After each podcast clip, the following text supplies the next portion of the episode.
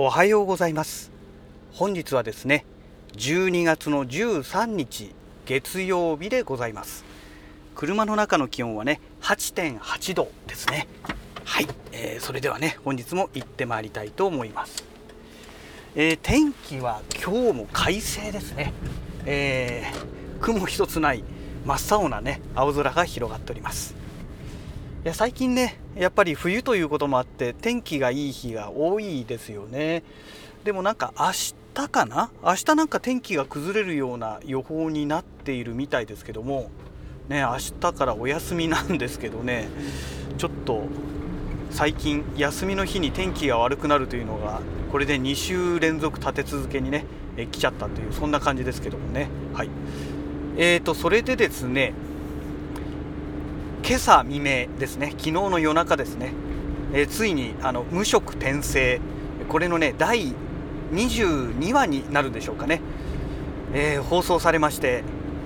えー、ついにね主人公のルーデウスがね故郷にたどり着いたと。最初にねあのブエナ村に到着してその後、えフィットア領のね、えこの、えーとあそこは何ですかね。要はアリスのねいた、えー、居住地にたど、り着くというねそういう設定にな物語のね進み方になっておりましたけどもうーんあの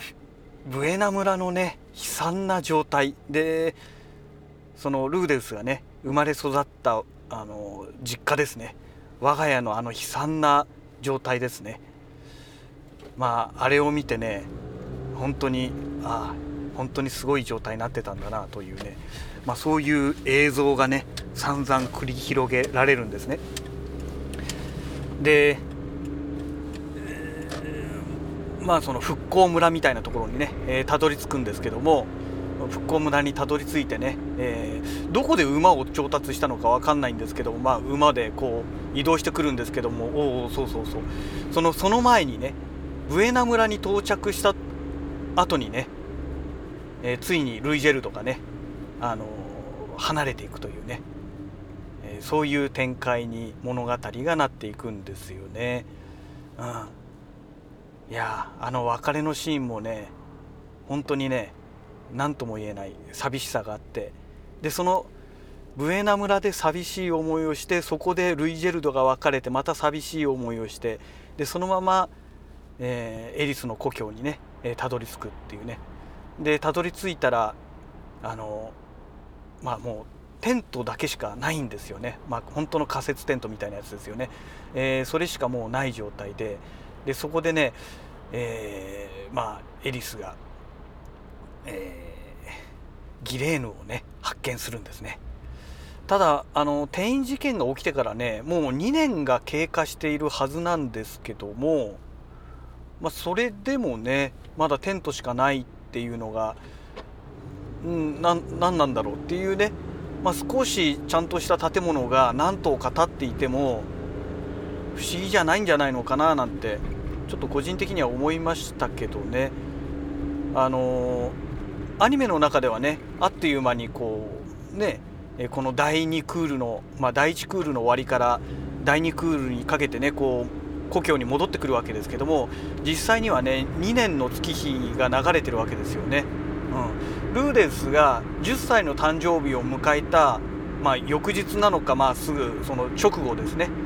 えー、に転移事件が起きてるんですよね。でその時確か、えーと、ルーデンスと,、えーとエリスの年齢差が2歳だか3歳だかですよね。でもうエリスが15歳の誕生日を迎えたと言っておりますのでまあ、2年は経過してるはずなんですよね2年から3年近く、まあ、経過しているということが分かるわけでそれだけ経過した割にはまだテントしかないのかっていうのがねうん何なんだろうっていう感じもしますけども、まあ、とにかくテントしかないというね、まあ、そういう状態なんですよね。でそんな中でですねあの、まあ、ギレーヌを発見して、まあ、ギレーヌと遭遇してえー、羊のねアルフォーヌでしたっけ、えー、あのおじさんとねもう対あの対面して。ですぐに物語はねこっからの展開がものすごく早くてですね。あのまあ要はねエリスのおじいさん、えー、で両親3人ともね、えー、亡くなったということをねすぐ告げられるんですよね。でまあ、そこで告げられるのはいいとしてですねそこからの展開がものすごく早くてですね、まあ、原作だともうちょっと長いような気がしたんですけどもねどんどんどんどんトントン拍子で進んであっという間に、まあ、エリスと結ばれるんですがエリスが翌朝にはもういないというね、まあ、そういう展開が待ち構えてまして、えー、やっぱりこれがねあの30分枠というねテレビ放送の30分枠というところの限界なのかなってね、まあ、常々私も言ってますけどもねもうちょっともうちょっとこの間があってもいいんじゃないのかなというねうんあまりにも急展開でねこれまあ見てる人もねもう本当なんだろう無色転生全般的に言えるんですけどもやっぱりごちょっと強引に詰めすぎてるんじゃないのかなって思える部分がね、まあ、ちらほら感じるんですよね。もうちょっと薄めていいんじゃないの？薄めるっていうのは要はね時間をかけてあの演出しても良かったんじゃないのかななんて思うんですが、まあ、それもこれもね全てやっぱり30分枠っていうねテレビ放送のこの、ね、企画が全てなんか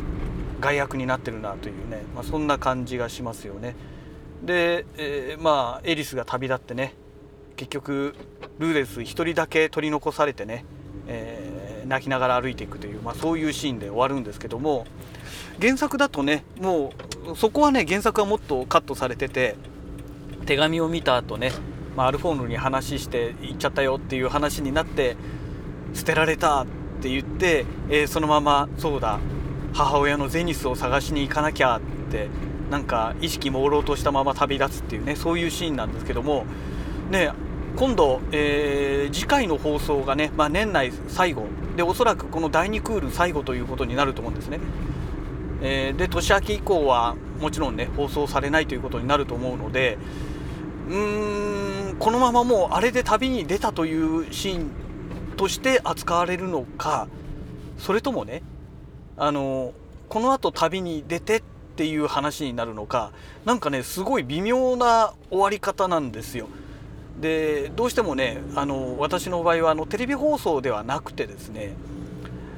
ねあのニコニコ動画のリアルタイム配信を見てますので次回の予告というのがね見れないんですよ。そこまでね放送してくれないんですよこの配信は。ねそこまで配信してくれよって本当思うんですけどもだ実質ね23分何十秒っていう感じなんですよね。放その放送時間がですね。そんな状態なんですよね。だからねあのちょっとね次回の放送が見えないだけにねうーんっていうねもうもうほんと勘弁してっていうそういう状態なんですよねまあねもう今更なんですけども本当次回の予告までねちゃんと放送してほしいなというねまあ、ちょっとそんな思いが強いところですけどもまあねあと1回で終わりになってしまいますので。まあ、第3クールがやるときにはね是非次回の予告までねちゃんとセットにしてね放送してほしいななんて思っております。はい。えーと、あと余談なんですけどねあのちょこっとだけ、えー、ネットワークカメラの、えー、アトムカムスイング、えー、ついにねマイクロ SD カード32ギガを超えました。33. 点何ギガですかね朝出てくるとき。ですから、えー、今のところね32ギガを超えても問題なく正常に動いているという状態です。はい、えー、そんなわけでね、え駐車場到着しましたのでまた次回のラジログをお楽しみください。それではまた。